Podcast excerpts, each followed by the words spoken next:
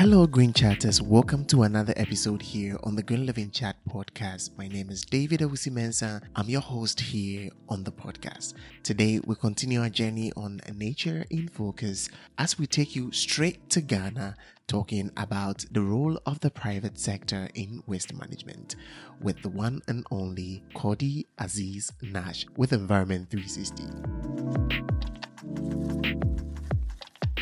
Cordie started Environment 360 in 2014 to support the creation of circular economies with an economic and environmental impact. During the past eight years, she has become an expert in supporting informal sector plastic waste collectors, also known as waste pickers. She was very instrumental in creating the Ghana Recycling Initiative by private enterprise and one of the founders of Plastic Recyclers and Aggregators Association of Ghana, where she served as a president until June 2021. She is very passionate about working with all stakeholders along the value chain to create an inclusive waste management that creates jobs for the youth and women. And her amazing recent initiative, the Circular Innovation Hub, where she seeks to move women waste makers from collectors to innovators using an open source modular recycling technology.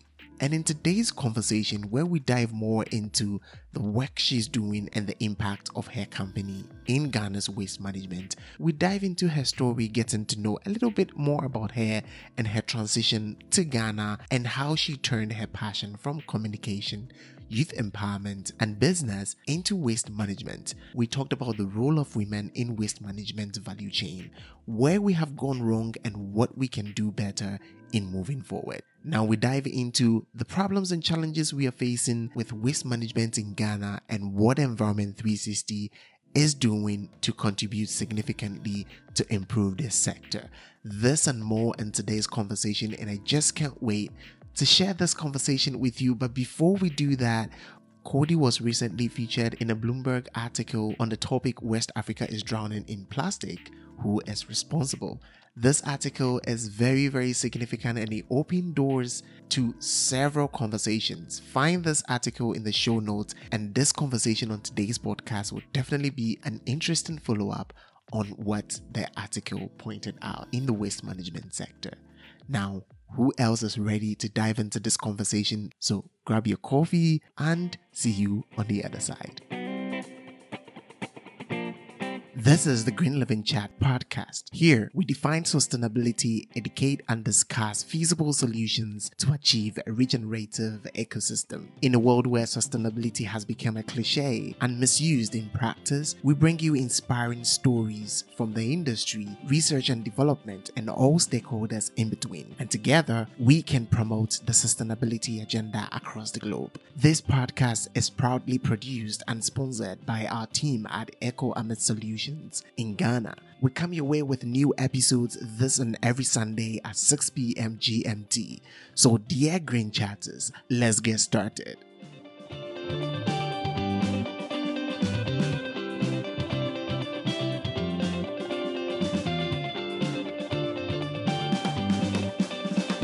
Hi, Cordie. Thank you so much for joining me today on the Green Living Chat podcast. Citing that you're here, I've been chasing to speak to you. And I'm really thrilled to have you today. How's your day going? And welcome. Yes, it's going well. And I also definitely want to thank you for your patience because this is long overdue. Oh, goodness. Uh, I think we started touching bases last year. Uh, but as nature would have it, you know, I was having a baby, so it was a little bit hectic for me. Um, so happy to be here um, to join you to discuss everything green in Ghana um, and what we're doing at Environment 360. Thank you so much for making time, actually, and really congratulations on your baby. Ah, it's it's such a precious gift, and I'm sure you're super excited. Your life has changed um, since last year. Yeah, it's exciting. I really can't wait to dive into your story because I read an article that you wrote, I think, in 2012 um, about thinking of trading your life in America from the tough um, term of Africa. And it got me thinking that, oh, so you've been through a very interesting transition. I'm a little bit very interested in your background. How was your childhood growing up? I'm sure in America.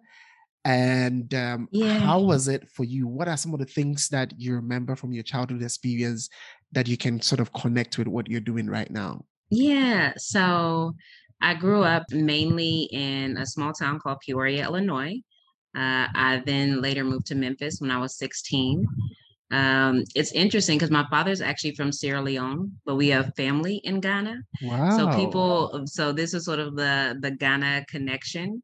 Um, but as you know, Sierra Leone experienced war. So most of my family um, left Sierra Leone during the wartime. So some people came to the US, some people went to Ghana, some people went to the Gambia. Um, so we're sort of spread out in those uh, major areas.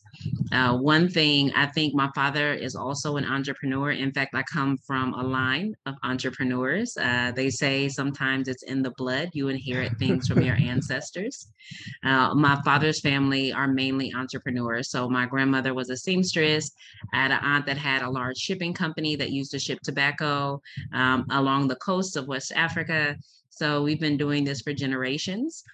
Uh, early on, I think one thing my father really instilled in us was work ethic. Uh, he actually owned a Church's Chicken growing up. Uh, so from the age of 10, we would actually spend our summers uh, working for my father. And then that's how we would earn our money for the school year. And we would put it in our bank account. And then this would be what we did our personal activities with. So I think hard work was really instilled from my father. I think also the principle of work smarter and not harder. Um, so don't necessarily take the hardest path, but really sit down um, to plan and look at what is the smartest path to getting um, to where you want. And I think the greatest thing my father actually um, really instilled upon me is that America is not your home. Uh, Mm, my father has always been very passionate about the fact that um, though uh, his children were born in America, we were not really Americans. And I think this is something that really uh, sat with me um, throughout my childhood and, and sort of yeah. followed me and ignited me in a lot of my pursuits and interests uh, as I grew older. Um, before I moved to Ghana, I actually worked for Congress, uh, where I started the Congressional African Staff Association with a few other congressional staff that were descendants of Africans or first generation, um, as we often call ourselves, also Africans. so um, I think these key principles really sort of influenced me. So when I actually got the opportunity uh, at 30, uh, when the House transitioned from uh, Democrat to Republican in 2011, um, I decided to give it a go. Uh, and it's actually really interesting how I ended up in Ghana because, as mentioned, my father's from Sierra Leone. So I was just going to move to Sierra Leone. That was the, the first thing I was thinking of. Um, but I have become really good friends with the Ghanaian Chancery uh, in DC. And he says, So, Cordie, what are you going to do? And I said, You know, I think I'm going to move to Sierra Leone. And he said, You know, have you ever checked out Ghana? And I was like, No, I have some family there, but I've never been there. He's like, I think you should check out Ghana. Um, so his father actually owned a hotel here. So they put me up for three weeks. Uh, I came, it was actually supposed to be a week trip. Yeah, I ended up saying three weeks. Uh, I went back to the US, packed up my belongings, sold everything off, and then I moved back to Ghana uh, 90 days later. And I've been here ever since showed up with three suitcases uh, and it just so happened to work out well for me I just knew you had such a beautiful story, really. I can listen to you all day about this story. And when I read this article, I was wondering, I mean, before this conversation, I was always trying to find the Ghanaian thing in your name, but I just couldn't find it. So now getting to know the story, it's it's just amazing. And I ask the story most of the time because we we have a lot of young people listening to the podcast, and we always want to let them know that the people that they are listening to have been through a certain transition. They didn't just get up to start, you know, saving the world and doing this. So it's always interesting to share your background with the people to sort of understand where you came from and what you're doing right now so that they can also respect and really acknowledge the process because it's it's very very important but now we've gotten to know how you got here uh, in ghana but how was this transition how did you then end up into um, Environment 360? Because, oh, probably um, just, you know, trying to save the world or sustainability and other things, because you had a different, a totally different background. Yeah, so it's really interesting that you asked that. You know, it was really just, I guess, a stroke of luck being in the right place at the right time. You know, it's so interesting. Um, I'm a Christian. I think God has really sort of directed my path in his own way. Uh, even years before moving to Ghana, typically, whenever I do a big move, I get a tattoo. Uh, and I remember when I was moving from Mississippi to DC, I actually got Nyame Dua uh, tattooed on my hip. Um, and it was so interesting because uh, from getting that tattoo. Like years later, I remember sitting in a, a dentist office at one point in time, and I was reading this article on how waste management was a multi-billion dollar industry. And I remember thinking to myself, like, I was obviously born at the wrong time. Like I totally would have done waste. And I think what I didn't realize is I was born at the right time, but maybe in the wrong country. Um, so when I came to Ghana, it's actually so when I came to Ghana, I was blessed to have saved saved enough money to not really necessarily have to work. So I call it, I had like a two to three year like hiatus, like where I was just enjoying Ghana. Um, and then, of course, money started running out. So we have to start looking at serious options.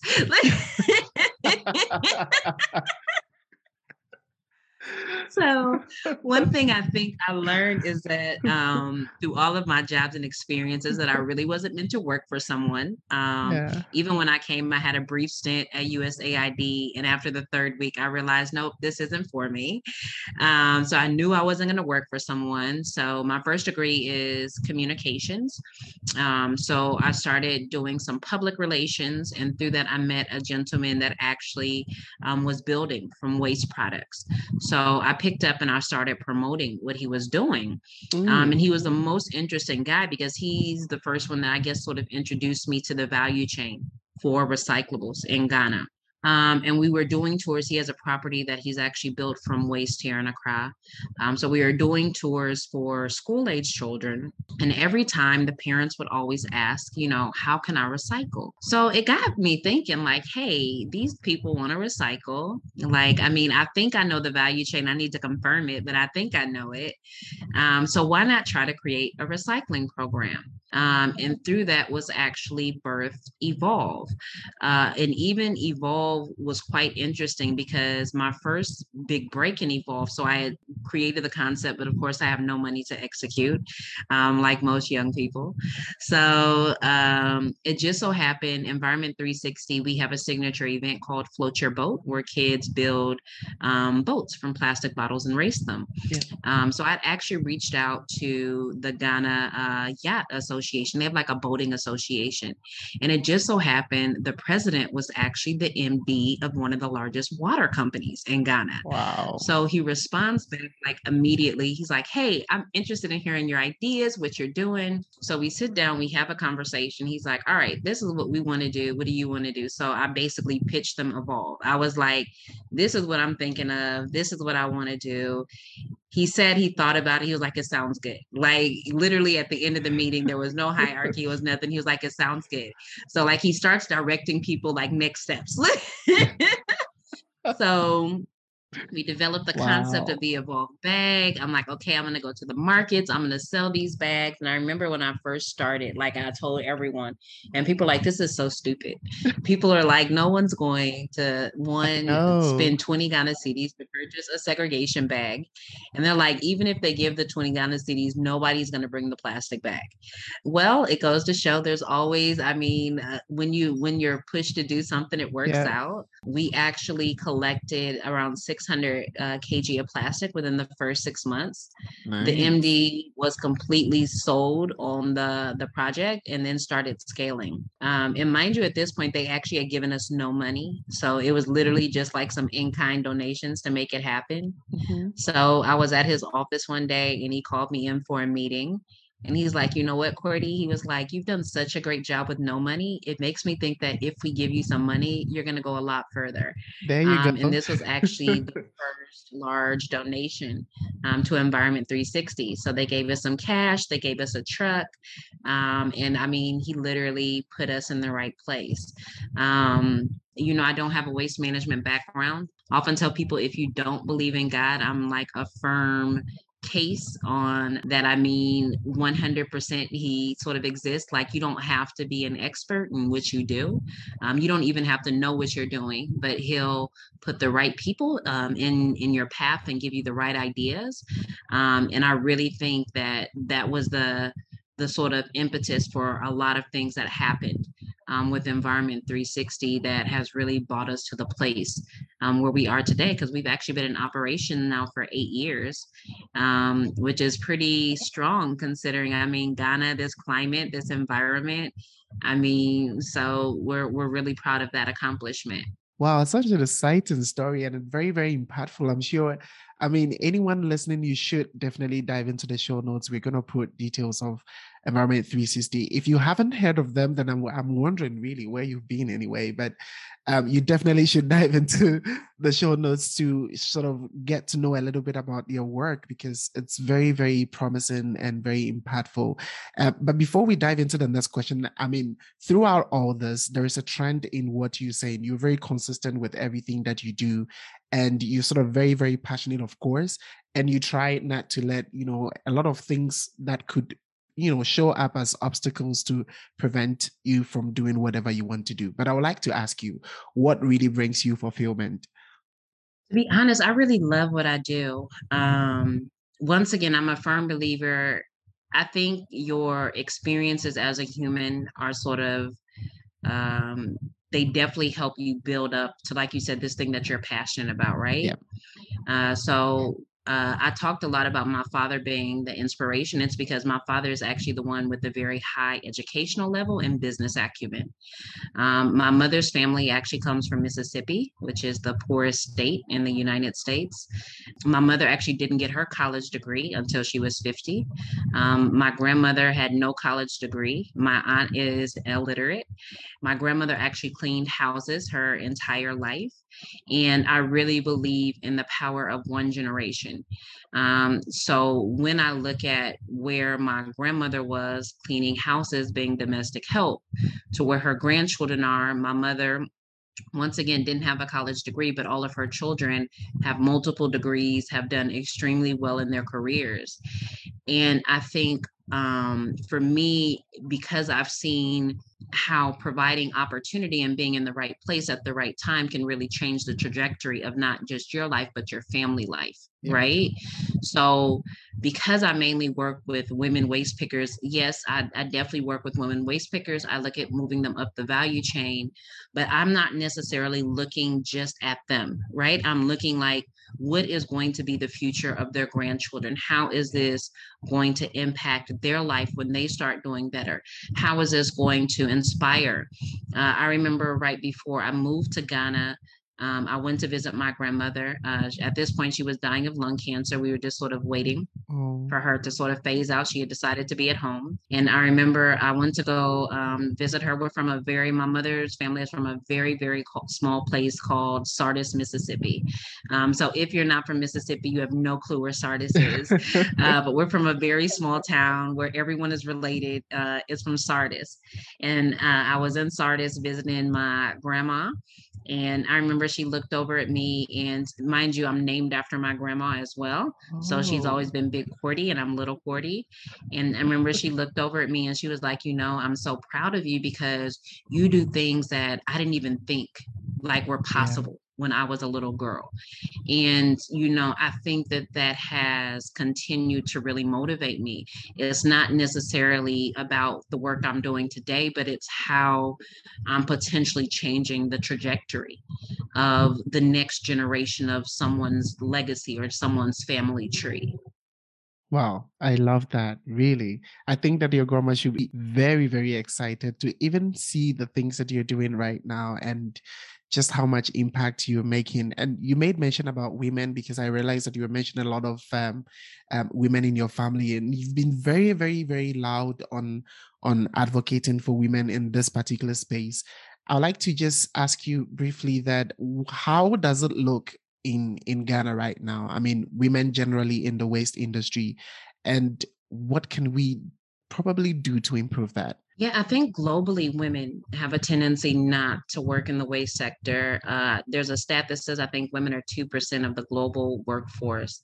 Uh, in Ghana, there's just a few of us that are actually uh, owners of, of waste management companies. And you'll see that sometimes, even though the woman is the face, she's actually not the owner, right? Yes. So it's owned by her uncle or her husband, but she really like is just the face. So she's just there. She knows something, but it's not something that she's overly into, right? Yeah. Um, even when you look at women in the value chain, World Economic Forum did a, a study where the women make up almost 70% of the plastics value chain, mm-hmm. 90% still remain at the bottom in collecting and sorting. And this is really interesting because these are the hardest jobs, right? So the hardest job isn't negotiating with the middleman or doing yes. the flaking, it's actually the the collection and the sorting. And it's been interesting to me just to really see why women aren't really moving forward. And I think a lot of times is that one, this is a very male dominated industry. Yep. I'm very sure that if I probably didn't have a lot, com- lot more confidence in myself, I definitely would have fallen off the map by now. Very uh, true. You're definitely, I mean, if I tell people, you know, I was telling one of my staffers today is that one thing that doesn't move me are threats, right? Because at this point, I've been threatened by so many waste management companies. Like, I, people, they're going to sue me. I've been served papers by lawyers. Really? Like, I mean, people have tried to dog my organization. Like, so I tell them one thing I'm never wow. worried about are like threats and rumors, right? Because in the end, the dust settles and I mean, everything comes out, right? Yeah. So um, I think one, women have a tendency, it's not just even the work is difficult, but even finding your niche as a woman in this particular field is difficult, yeah. particularly when you come from a society you're open operating in a place like Ghana, which is still very patriarchal. Uh, I was just laughing because if you look at most of the pictures of Environment 360 um, and the work we do, I'm typically the only woman in most pictures, right? Uh, and it, it's just such an interesting dynamic when you look at it that way so I feel like women also aren't as comfortable having a hard ask. So I think for men, even when they're not doing everything right, they're very confident telling somebody I need $50,000, I need $100,000. And I think most women have a tendency to focus on in kind donations and support. And I mean, this is even something I've had to work on through the years, right? I'm very sure that if I was a man early starting on and this large water company only wanted to offer in kind support and put their name on everything, I probably would have said no, right? That's right. but just starting, I was like, no, I need it. And like, even I remember the only I don't want to mention them is because I remember in the end, um, when I did finally get the the kahunas to sort of stand up to them. Um, it had been like the program had been going on for three years. They were pushing it as like a landmark program. They literally were giving less than 5% of the operational costs of the program, but they were writing on it. Yes. And I remember like telling them, hey, if you guys aren't going to put up the money, then we need to end this partnership. Um, and like, I think they thought like I, I was joking and I wrote them an official letter and ended it. And wow. it was so interesting um, because they asked about the name and I told them, you guys can have the name. Like, I mean, I'll just move on. And then, of course, not thinking ahead, like they, like, I mean, God has a plan for everything once again. So they actually then started funding a competitor of mine. And because they were funding the competitor, they actually dropped the name and picked up a new name of a recycling program. And I mean, I just picked Evolve back up and like ran with it because it was like Tina Turner at that minute. Like, I don't need anything else but my name. wow. I'm loving so, this. So then I was able to keep the name Evolve. And then it just so happened later that year, MESTI recognized Evolve as the first successful plastic recycling program. So it was just like a win that they had dropped the name. I had picked it back up. So it was just like uh, one of those things. But I also, but once again, it comes back to not being able to to ask for have a hard ask right so i'm sure once again i probably wouldn't have ended up in that situation if I had just been able from the very beginning, clearly the partnership and the funds that were needed to actually run it, right? I also think that sometimes women get too caught up in charitable work. Yeah. Um, it's something I consistently have to remind my staff about is that we can't do good work without money. So mm-hmm. we're not spending money if there's not a return on investment. Um, yes, technically we are an NGO. Also, um, I pride myself on us having self-sustaining features of our NGO, which has been in our, which is probably why we've outlasted so many, is that there's certain activities that we're able to fund ourselves, like our circular innovation hub. So because I always stress that whatever money we spend, there needs to be a, a return on investment. I think this is also some, something that most women don't think about. They get so caught up in doing the good that they fail to realize that they need need the money to do the good as well. Uh, and I think really one of the large or the, one of the last things about being a woman that's really challenging is that you don't see a whole lot of women that are acting in this field. So, I mean, it's not as if you can go to a woman and say, Hey, what did you do? How did you learn? And I think that that mentorship aspect sometimes um, can be 100% critical um, when entering into a field like this that's such a rapidly changing field, right? Yeah, have you thought of writing a book? so many times, but I feel like I don't have that much to say. you probably just have to get someone, you know, writing it, and you you just have to say, just just keep talking. Honestly, just an because, audiobook. probably because there is there is a lot. I mean, whilst you're talking, my mind is just on like I mean, this is this is real passion, right? Because a lot of people in this in, in this space, especially as you were talking about the limitations for um, women and some of the things that are happening. I mean, it's a very male-dominated um, industry, and not just this industry. I think it applies to other industries, of course. And I've I've listened to a lot of um, uh, places where you have given um, speech or joined a discussion or anything like that. And I always see you trying to find a way to advocate for women and sort of um, tell people or just be that example. I think you definitely do have a lot to say, not just about that, but also even what we just uh, discussed right now about your childhood experience and, and all that. I, I know there's definitely a lot uh, to well, write. Thank you, David. but really, thank you so much for sharing this story with us.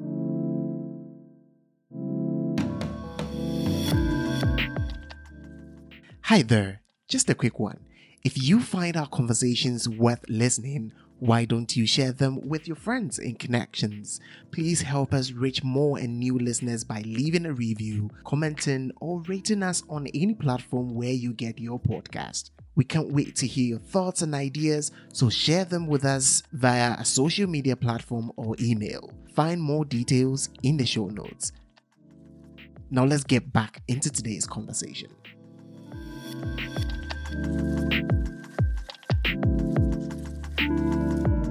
I'd like us to dive a little bit more into what Environment 360 is doing and all the wings that are attached to it.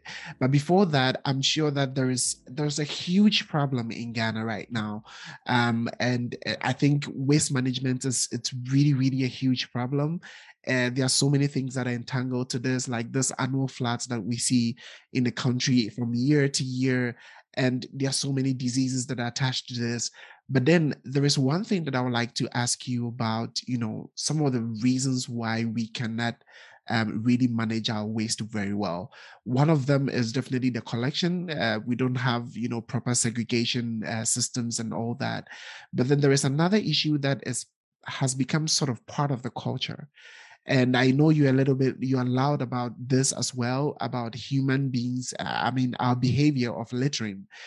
Um, how has this contributed to you know the waste pollution that we have in Ghana, and why should we really consider that as a very important thing to tackle?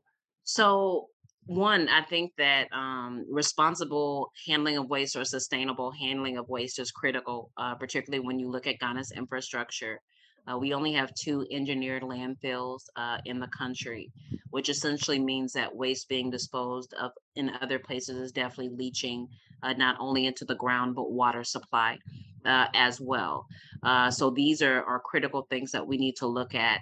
Uh, two, we have to realize that we have a high prevalence of environmental diseases, which are 100% preventable, uh, such as typhoid, cholera, malaria.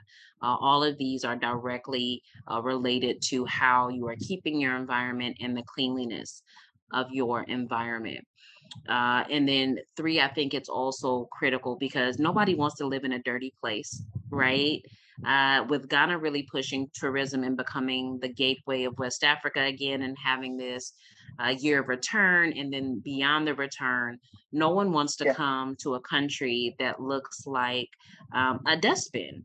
Um, it kills tourism uh, particularly when you're paying high costs and then you don't feel like you're getting what's in return, right? Because we also know that Ghana is one of the most expensive countries to visit. So imagine spending $3,000 to get here and go to the beach and you realize you can't even get in the water because there's plastic bags everywhere, right? Yeah. That's not someplace I want to take my money and, and spend. Um, you know, I think that it's been really interesting to to always have this talk about you know, about how it's embedded in in the culture and people don't want to do better. But I actually think it's the opposite. I think that waste management companies have failed to show the capacity to do uh, better. I think a large part of it is because we have a monopoly in waste management and it's a highly inefficient monopoly. So I think that it would be different if it was super efficient when no one would mind, but it's a highly inefficient monopoly um, where money is often lost in the system. Um, it's not subsidized by government or taxpayer money. So essentially, you're expecting waste collectors to also collect uh, their own fees, which is almost unheard of because they're not bill collectors, right? They're waste service providers. Uh, and I think some of these uh, inherent glitches make it really difficult for them to pick up. So I don't think is that citizens litter everywhere and they're not willing to pick up. I think that we don't have a business model that's attractive for people to patron and we don't have proper service providers that can provide consistent and reliable service. Wow you raise really really important points in the in this kind of solutions or in this kind of points that you raise and i think that of course the government hasn't done too much about you know trying to solve that part of it making the waste management industry sort of um, more attractive for the, even the youth to sort of indulge in.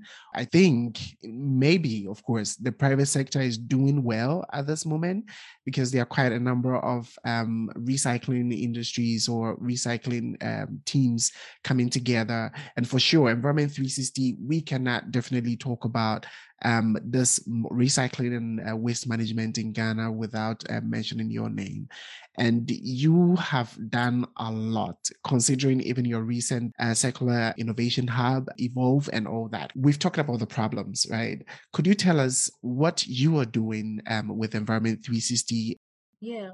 So, Environment 360, we actually started off in school programs, as mentioned. Um, over the years, we basically have been known as the the creator of recycling programs. Um, so not only corporate community schemes, but community schemes uh, as well. Uh, in fact, due to our success, we were actually tapped um, in 2017 um, by the Danone Ecosystem Fund Foundation to um, be the implementing partner for Picket, which is the first waste picker led sorting center in Ghana. We're actually entering into phase two of Picket now um, adding some more value addition um, to the waste pickers in Tema Newtown um, to help increase the amount of plastic collected from that area. Um, we've also run several business or test cases uh, for the federal German state of North Rhine-Westphalia through GIZ to better understand what are the incentive models that work really well for the informal sector? Uh, how can you incorporate private sector, uh, be, be it either in kind or cash, in the development of collection points as well as engagement of local municipal assemblies to better understand what they think their role should be this is actually uh, running these these test models the past three years in both Accra and Kumasi is actually what led us to create the Circular Innovation Hub. What we realized from the data is that we had women whose numbers were undoubtedly increasing over the three years. They had definitely gotten better at teamwork, at identification of plastic, at sorting by colors, taking off the lids. But what we realized is that we weren't really seeing a huge jump in their income, particularly as their team members grow. And we had to basically come to the conclusion is that basically you can't raise incomes just off of collection. Once again, we could have continued on the path and, and I mean, just fundraise to do collection points and um, capacity building because, you know, these are hot spaces for, for NGOs right now. But instead, what we decided to do is how can we really maximize that impact and move people up the value chain? And what we developed was the Circular Innovation Hub, which essentially seeks to give community members technical and practical skills that they can use to actually develop second life products from various waste streams found in their communities. Because we've been dealing in plastic we actually, our first project, we bought in a modular recycling technology from Europe. Uh, in which we trained women to uh, use the, the lid of the PET to actually make a variety of products. Our first product we're launching in a few weeks. Um, it's called the Ghana Waste Beads but it's a traditional bead that is actually made from 100% recycled plastic. So plastic picked from the streets of Accra, shredded, and then the women waste pickers that we've trained to operate the machine, then turn it into a second life product, and then they're making jewelry. Um, this has caused a, a 200% increase. Even when you look at the women we've hired, these women on average were making 300 Ghana cedis per month. Now they're making 800 Ghana cedis per month in addition to the money that they're getting for their collection. So it's really sort of changed the trajectory of um, some of the women that we're working with, which is what we're seeking to do.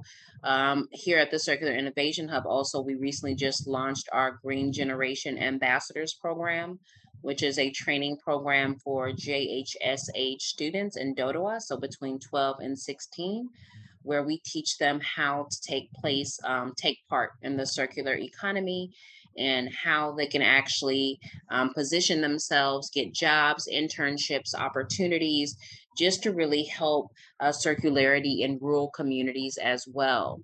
We think that the Circular Innovation Hub is, is quite important because typically when we talk about circular economy, it's a very Eurocentric or westernized view, right? So it's let's collect the plastic, let's make it into some high-end product that's super expensive that consumers are willing to pay because we put the word sustainable or recycled on it. And I think what we have to realize is that circular economy in Africa may be completely different than what it is in the West. And now Environment 360 really has that special focus in on how can we promote the African version or vision of circular economy versus that westernized vision of circular economy. I really, really love the work that you're doing, and I think uh, it's making a really, really big impact in in the environment and in the society. I really hope that you know the necessary and uh, the right stakeholders will come and support this vision um, especially this new projects that you're doing with the circular innovation hub and the new products that is coming out definitely needs to be purchased on all platforms um, we could use that way to sort of support you um, in one way or the other. But then with all these things that you're saying about your activities you make it sound so so good. Are there any challenges that you are facing? And um, probably how could you know people or necessary stakeholders sort of supports to make this a little bit of less of a burden for you so I think that that's a great question. I think that there are a lot of challenges, particularly when you're doing something new, right? One thing I say is that I think we have such a great vision for Environment 360, but sometimes getting that expertise in is something else. Right now, with the Circular Innovation Hub, we're at a point where we have a high need for technical and chemical expertise really helping us understand how to processing different uh, package materials, different packaging into a usable form, developing these open source modular recycling technologies that can be easily scaled and used throughout West Africa, and then uh, created and sold at a very affordable price so that we're not focused on creating five recyclers, but we're focused on creating 5,000 recyclers. I think something else that uh, we always, I mean, struggle with is, I mean, human talent. And I think that human capital, of course, particularly when you're in a rapid growth phase, is always a really critical component. I think a lot of people want to be associated with the winning team, but not a lot of people want to be put in the work that it takes to win. Uh, and I think that that's a really critical um, component. Um, fortunately, we've gotten some money for some capacity building, but we're always looking for mentors, other peers that we can link our staff up with so that they can also learn at a very rapid rate as well because it's not always just about the the hard skills that you need sometimes it's about soft skills right? Sometimes it's about being able to have a different perspective on your thoughts and training yourself to think a different way um, than how you've been been trained to think. Uh, i think some of the other challenges and things we need at this point are really we're just looking at partnerships. How can we isolate people that either one want to source the products we're currently creating um, from the hub and they can add their own value to them. So, for instance, the Ghana waist beads, it's not our intention to create our own jewelry. We're more interested in selling the beads out in bulk and letting people um, make those or use those beads in the way that they have their own creative talent.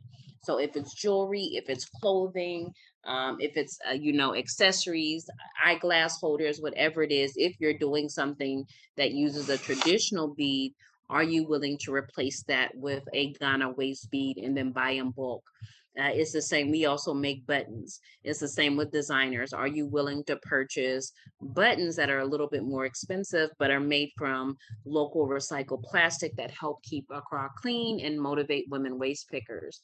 We're also looking for companies that want to to work with us to develop a product for them. So sort of like a maker shop. So saying, "Hey, I have this design. Um, we want to work with the hub to develop this from recycled plastic and then going through the, the prototyping process until we can actually have um, a final product. So this is what we're actually seeking for um, at this particular time. Nice. So if you're listening to this and you think that you fall in any of these areas where you could sort of give some support in terms of partnerships, training, skills, mentorship, definitely dive into the show notes. All links to um, Cordie and her group is going to be in the show notes. So just dive into that and get in touch and let's support this amazing um, uh, mission so that we can help to make Accra and Ghana you know, a better place to live. Um, Cordie, all the things that you're mentioning with um, so far in the last few minutes has to do with sort of collecting waste and sort of recycling it and uh, you know getting finding a new purpose for it and i really like it that you're sort of blocking all the ends of this chain so that sort of we could get the the system the the materials back into the system as as resources but do you think that on a larger scale, the recycling space is being sort of a sustainable solution? And if you see any loopholes in there, how can we make the industry more effective? David, I think that's a magnificent question that we really don't think about enough. I don't think our recycling space in Ghana is sustainable as mentioned, we ran several t- test cases uh, with the German federal state of North Rhine-Westphalia, and what we realized in each one is that the moment you have to start carrying transportation, um, renting facilities, salaries, there's not enough money for you to actually be able to cover it. I think this is why most of our collectors are in a consistent fundraising mode, right? So everybody's looking for partners, everybody's going after the grants from the various development agencies in order to really be able to to solidify or to continue getting running capital for their organization. But sometimes I've recently started having to talk with some funders is I think funders need to take a step back. When you look at the amount of money that's been invested within the collection space, it's been probably near $1 million. if this business was sustainable, would we have would we need to invest that much in different collectors over a four or five year period and they're still fundraising? I think what we need to realize is that we're not focusing enough on the other ends of the value chain. We're not looking at redesign. We're not looking at repurposing. We're not looking at innovation.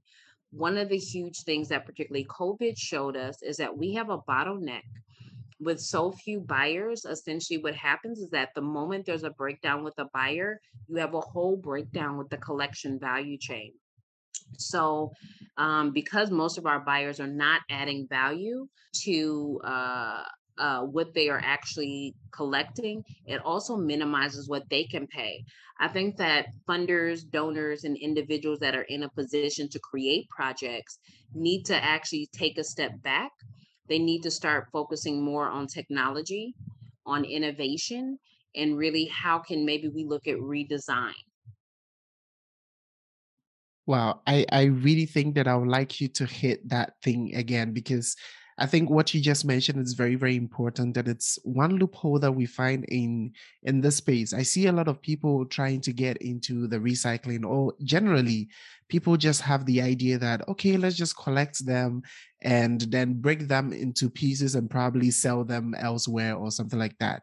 But then there is there hasn't been a lot of efforts into you know turning them back into something valuable that could get back into um, the system because that sort of helps you know the recycling companies to sort of also make money because I, re- I realize that recycling could be a good solution but then it's very it, it, takes a lot of money in terms of energy transportation and even the people that you employ of course to uh, collect the waste for you. So i think definitely this is, should be something that we should speak more about and uh, see how we can make that system um, more effective. Now, I'm going to put you in a very uncomfortable situation that um, we know that, I mean, collectively, the waste management system in Ghana, you mentioned earlier that um, it's not just about the behavioral um, um, approach or um, issues or something cultural, but then the system has not you know made it attractive for people to even dive into it. There are no you know facilities or government policies to even make working in the space more comfortable. So if you were put in charge just for a minute right what are some of the changes you're going to make in this space? So one i'm definitely going to break any monopoly that there there is uh, 100% uh, I think that we have a lot of really brilliant individuals that just aren't getting a chance because they're not in the monopoly ring. Um, so I think 100% we're going to to learn to break the monopoly. I think the second thing that I would really do is really give the informal sector a little bit more attention and see how they could actually uh, really work together and really pull. I think also there has to be the development of local technologies so once again, I feel the collection levels are great, but there's no need to expand collection if you don't have uh, an end product. One of the things that I'm really concerned with uh, with the with the green revolution in Africa is that as you know africa has missed out on the industrial revolution and essentially we just export raw materials if we're not careful it's going to be the same thing with the green revolution right um, essentially we'll just be exporting the raw material, which is in this case the plastic. It can actually even be solar cells. Um, so if we're not careful, Africa is actually not going to have the opportunity to fully harness the green economy.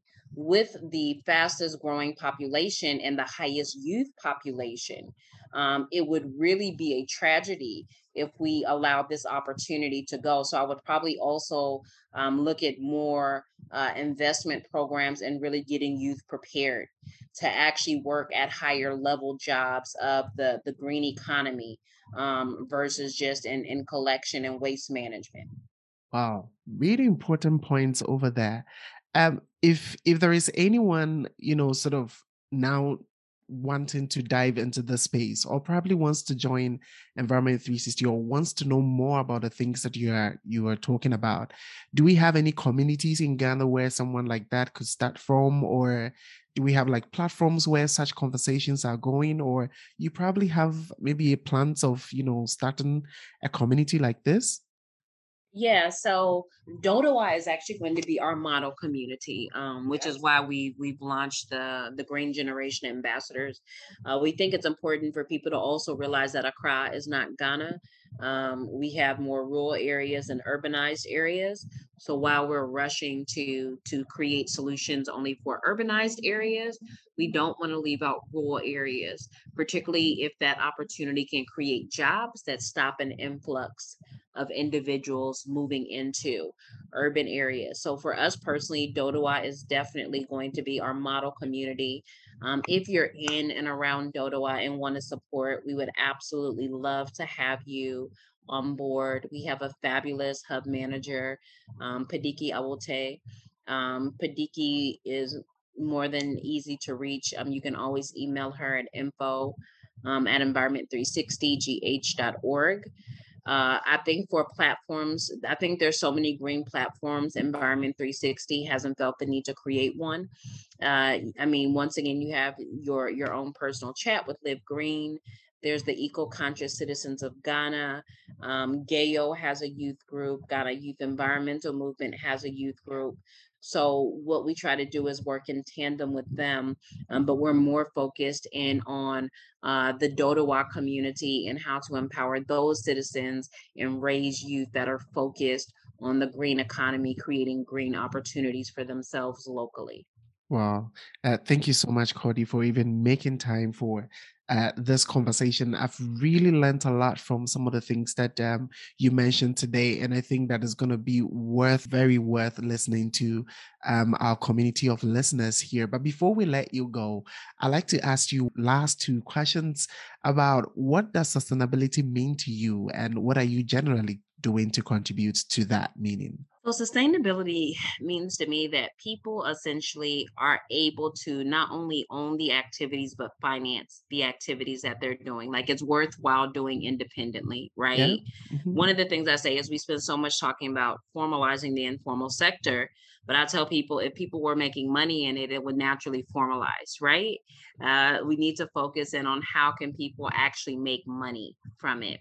For me, to create sustainability, it 100% has to be practical. We need to be giving the the uh, the appropriate technical skills, and we need to make sure that it's a viable, decent income, and not something just so we can check the box of funders uh, that yes, we created a job, but it's a low paying job, uh, or yes, we're collecting more, um, but the people aren't being impacted, or the community isn't seeing a reduction in the visibility of plastic waste.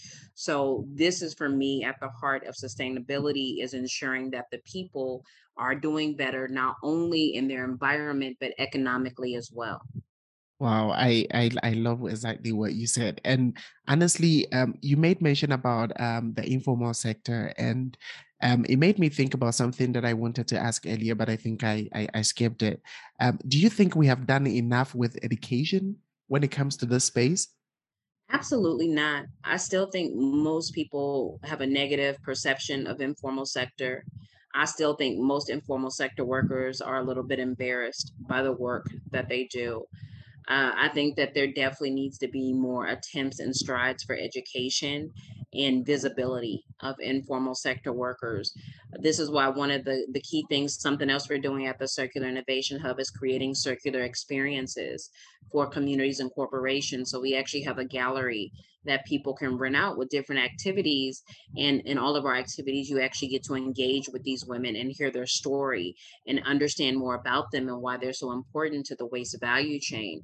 So I think that we need to, to create a platform where that exchange can actually take place so that we can start putting a face with these informal sector workers, particularly community waste pickers, which are mainly women, um, which could be your aunt, your cousin, your mother, um, so either grandmother. So I think that we have to start personalizing it more and move away from the fact that the informal sector are these very hard guys that are working on the landfill um, and are dirty all the time and are using the money to to get high or, or buy alcohol.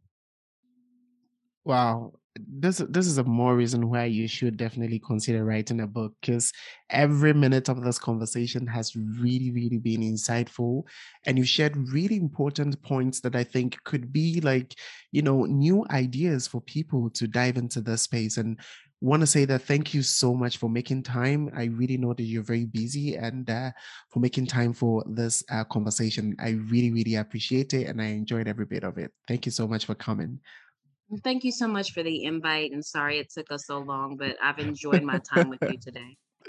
This was amazing. Hey there. Thank you so much for sticking to the end of this episode. Now there is a call to action. So why don't you engage with our community of green chatters on our social media platforms? Find more details and links in the show notes. Get involved with the podcast by emailing us at glcpodcast at echoamitsolutions.com or DM via our social media platforms. We cannot do the same things expecting different results. The urgency of climate change demands actions now and not in 2050. So, dear Green Chatters, see you on the next episode and remember, live green.